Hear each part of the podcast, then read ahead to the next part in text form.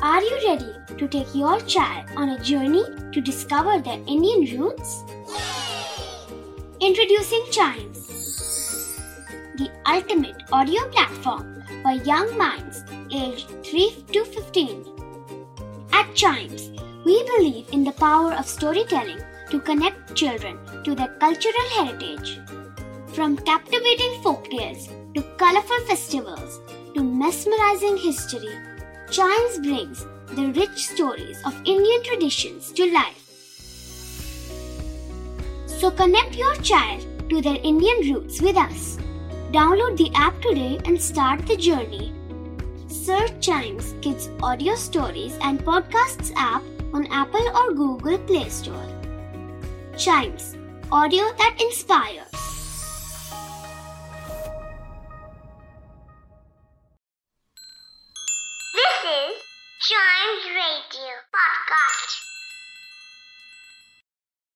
The Brothers Grimm എഴുതിയ ഒരു classic English കഥ.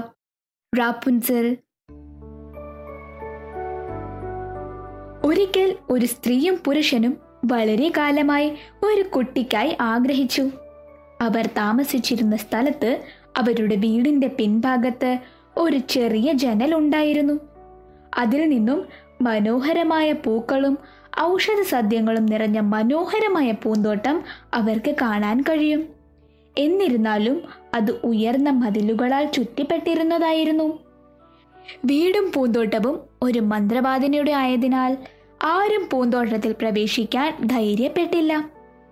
ഒടുവിൽ അവരുടെ മേൽ ആ ഭാഗ്യം വന്നു. അവർ അവരുടെ ആദ്യത്തെ കുഞ്ഞിനെ പ്രതീക്ഷിക്കുകയായിരുന്നു. ഗർഭാവസ്ഥയിൽ ഒരു നല്ല ദിവസം ആ സ്ത്രീ തുടർച്ചയായി പൂന്തോട്ടത്തിലേക്ക് നോക്കുകയായിരുന്നു. അവിടെ അവൾ റാമ്പ്യൻ സാലഡിന്റെ ഇലകൾ കണ്ടു. അവ പുതിയതും പച്ച നിറമുള്ളതുമായി കാണപ്പെട്ടു. അതിനാൽ അവൾ അവ കഴിക്കാൻ ആഗ്രഹിച്ചു. ഭാര്യ ജനലിലൂടെ പുറത്തേക്ക് നോക്കുന്നത് കണ്ട ആ മനുഷ്യൻ ചോദിച്ചു നീ എന്താ നോക്കുന്നത്? അവൾ മറുപടി പറഞ്ഞു പിന്നിലെ പൂന്തോട്ടത്തിലെ ആ റാമ്പ്യൻ സലാഡ് എനിക്കിപ്പോൾ കഴിക്കണം. അവയിൽ എനിക്ക് കഴിക്കാൻ കിട്ടിയില്ലെങ്കിൽ ഞാൻ ഇപ്പോൾ തന്നെ മരിച്ചു പോകും. ഈ ലോകത്തിലെ മറ്റെന്തിനേക്കാളും ആ മനുഷ്യൻ അവളെ സ്നേഹിച്ചു. അതിനാൽ അവൾക്കായി കുറച്ച് റാമ്പ്യൻ ഇലകൾ ലഭിക്കാൻ എന്ന് കരുതി തന്റെ ജീവൻ പണയപ്പെടുത്താൻ വരെ അവൻ തീരുമാനിച്ചു. അർദ്ധരാത്രിയിൽ അവൻ മന്ത്രവാദിയുടെ പൂന്തോട്ടത്തിലേക്ക് പോയി. കുറച്ച് ഇലകൾ പറിച്ചെടുത്ത് തന്റെ സ്ഥലത്തേക്ക് മടങ്ങി. ഭാര്യ അതുകൊണ്ട് ഒരു വലിയ സലാഡ് തയ്യാറാക്കി അത് ആർത്തിയോടെ കഴിച്ചു. എന്നാൽ അത് കഴിച്ചതിനു ശേഷം അവൾക്ക് ആ സലാഡ് കൂടുതൽ ഇഷ്ടപ്പെടാൻ തുടങ്ങി. കുറച്ച് റാമ്പ്യന്മാരെ കൊണ്ടുവരാൻ അവൾ അവളുടെ ഭർത്താവിനോട് അഭ്യർത്ഥിച്ചു. ഭാര്യയുടെ അഭ്യർത്ഥന പ്രകാരം ആ മനുഷ്യൻ പിന്നെയും പൂന്തോട്ടത്തിലേക്ക് റാമ്പ്യൻ സലാഡ് പറിക്കാൻ പോയി. എന്നാൽ അപ്പോൾ തന്നെ ആ മന്ത്രവാദിനെ കണ്ടു. ആ മന്ത്രവാദിനെ കണ്ടതും ആ മനുഷ്യൻ കരഞ്ഞുകൊണ്ട് പറഞ്ഞു ദയവായി എന്നോട് ക്ഷമിക്കുക. ഞങ്ങളുടെ ആദ്യത്തെ കുഞ്ഞിനെ പ്രതീക്ഷിക്കുന്ന എന്റെ ഭാര്യയുടെ സമ്മർദ്ദത്തിലാണ് ഞാനിതെല്ലാം ചെയ്തത്. അവൾക്ക് കഴിക്കാൻ കുറച്ച് റാമ്പിയൻസ് ഇല്ലായിരുന്നുവെങ്കിൽ അവൾ മരിക്കുമായിരുന്നു. മന്ത്രവാദിനി വളരെ മിടുക്കിയായിരുന്നു. നിങ്ങൾക്ക് ഒരു വഴിയേ ഉള്ളൂ. നിങ്ങളുടെ ഭാര്യ ഈ ലോകത്തേക്ക് കൊണ്ടുവരുന്ന നിങ്ങളുടെ കുട്ടിയെ എനിക്ക് നൽകിയാൽ ഞാൻ നിങ്ങളെ വിട്ടയക്കാം. ഞാൻ അവളെ എന്റെ സ്വന്തം മകളെ പോലെ നോക്കിക്കോളാം. ആ മനുഷ്യൻ സമ്മതിച്ചു. ഭാര്യയുടെ അടുത്തേക്ക് പോയി മുഴുവൻ കഥയും പറഞ്ഞു. കുറച്ചു മാസങ്ങൾക്ക് ശേഷം ഭാര്യ സുന്ദരിയായ ഒരു പെൺകുട്ടിക്ക് ജന്മം നൽകി. അതേ ദിവസം തന്നെ മന്ത്രവാദിനി അവരെ സന്ദർശിക്കുകയും അവൾക്ക് രാംപുൻസൽ എന്ന് പേരിടുകയും പാവപ്പെട്ട മാതാപിതാക്കളിൽ നിന്നും അവളെ അകറ്റുകയും ചെയ്തു. ലോകത്തിലെ ഏറ്റവും സുന്ദരിയായ ആ കുട്ടിയായി റാപ്പുൻസൽ വളർന്നു. അവൾക്ക് പന്ത്രണ്ട് വയസ്സായപ്പോൾ മന്ത്രവാദി അവളെ ഒരു വനത്തിന്റെ നടുവിലുള്ള ഒരു ഗോപുരത്തിൽ അടച്ചിട്ടു. പടികളോ വാതിലുകളോ ഒന്നും ഉണ്ടായിരുന്നില്ല. മതിലിന്റെ മുകളിൽ ഒരു ചെറിയ ജനൽ മാത്രം. അവൾ വരാൻ ആഗ്രഹിക്കുമ്പോഴെല്ലാം റാപ്പുൻസൽ റാപ്പുൻസൽ എനിക്കായി നിന്റെ മുടി ഇറക്കി തരൂ എന്ന മട്ടിൽ അവൾ അവളെ വിളിക്കും.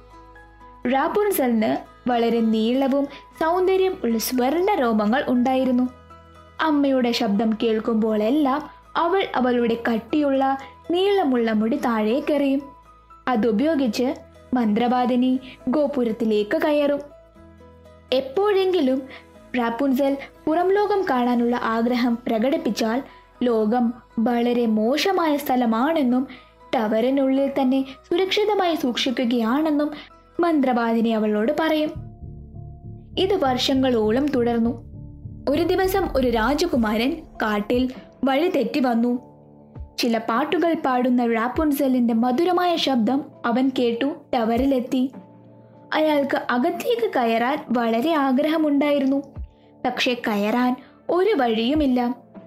അന്ന് അവൻ തിരിച്ചു പോകാൻ തീരുമാനിച്ചു. പക്ഷേ റാപ്പുൻസൽ പാടുന്നത് കേൾക്കാൻ അവൻ ദിവസവും ടവറിൽ വരാൻ തുടങ്ങി. ഒരു ദിവസം ഒരു മരത്തിന്റെ മറവിൽ ഒളിച്ചിരിക്കുമ്പോൾ റാപ്പുൻസൽ പാടുന്നത് ശ്രദ്ധിച്ചു കൊണ്ടിരുന്ന അവൻ മന്ത്രവാദിനി അവിടെ വരുന്നത് കണ്ടു. അവൾ പറയുന്നത് കേട്ടു. റാപ്പുൻസൽ റാപ്പുൻസൽ നിന്റെ മുടി എനിക്ക് ഒന്ന് ഇറക്കി തരൂ അപ്പോൾ റാപ്പുൻസൽ അവളുടെ മുടി ജടകൾ ഇറക്കി മന്ത്രവാദിനി ഗോപുരത്തിലേക്ക് കയറി. ഈ രാജകുമാരനെ കണ്ടപ്പോൾ ഇങ്ങനെയാണെങ്കിൽ ഞാനും പരീക്ഷിക്കാം എന്ന് രാജകുമാരന് തോന്നി. പിറ്റേന്ന് വൈകുന്നേരം ഇരുട്ടായപ്പോൾ അവൻ ചെന്ന് അവളെ വിളിച്ചു. റാപ്പുൻസൽ റാപ്പുൻസൽ നിന്റെ മുടി എനിക്ക് ഒന്നിറക്കി തരൂ. ഉടനെ തലമുടി താഴെ വീണു രാജകുമാരൻ കയറി. രാജകുമാരനെ കണ്ടപ്പോൾ തന്റെ ജീവിതത്തിൽ ഒരു പുരുഷനെയും കണ്ടിട്ടില്ലാത്തതിനാൽ റാപ്പുൻസലിന് വളരെ പേടിയായി. എന്നാൽ രാജകുമാരൻ പറഞ്ഞു നിന്റെ പോലെ മനോഹരമായ ശബ്ദം ഞാൻ കേട്ടിട്ടില്ല. പുറം ലോകം കാണാൻ നീ എന്നോടൊപ്പം വരുമോ? ഒരു മടിയും കൂടാതെ അവൾ പറഞ്ഞു വരാം. പക്ഷേ എങ്ങനെ ഇറങ്ങണമെന്ന് എനിക്കറിയില്ല. അടുത്ത തവണ നിങ്ങൾ വരുമ്പോഴെല്ലാം എനിക്ക് കുറച്ച് പട്ടു കൊണ്ടുവരൂ. ഞാൻ അതും കൊണ്ട് ഒരു ഗോവണി തയ്ക്കാം. അത് തയ്യാറാകുമ്പോൾ ഞാൻ നിങ്ങളുടെ കൂടെ വരാം.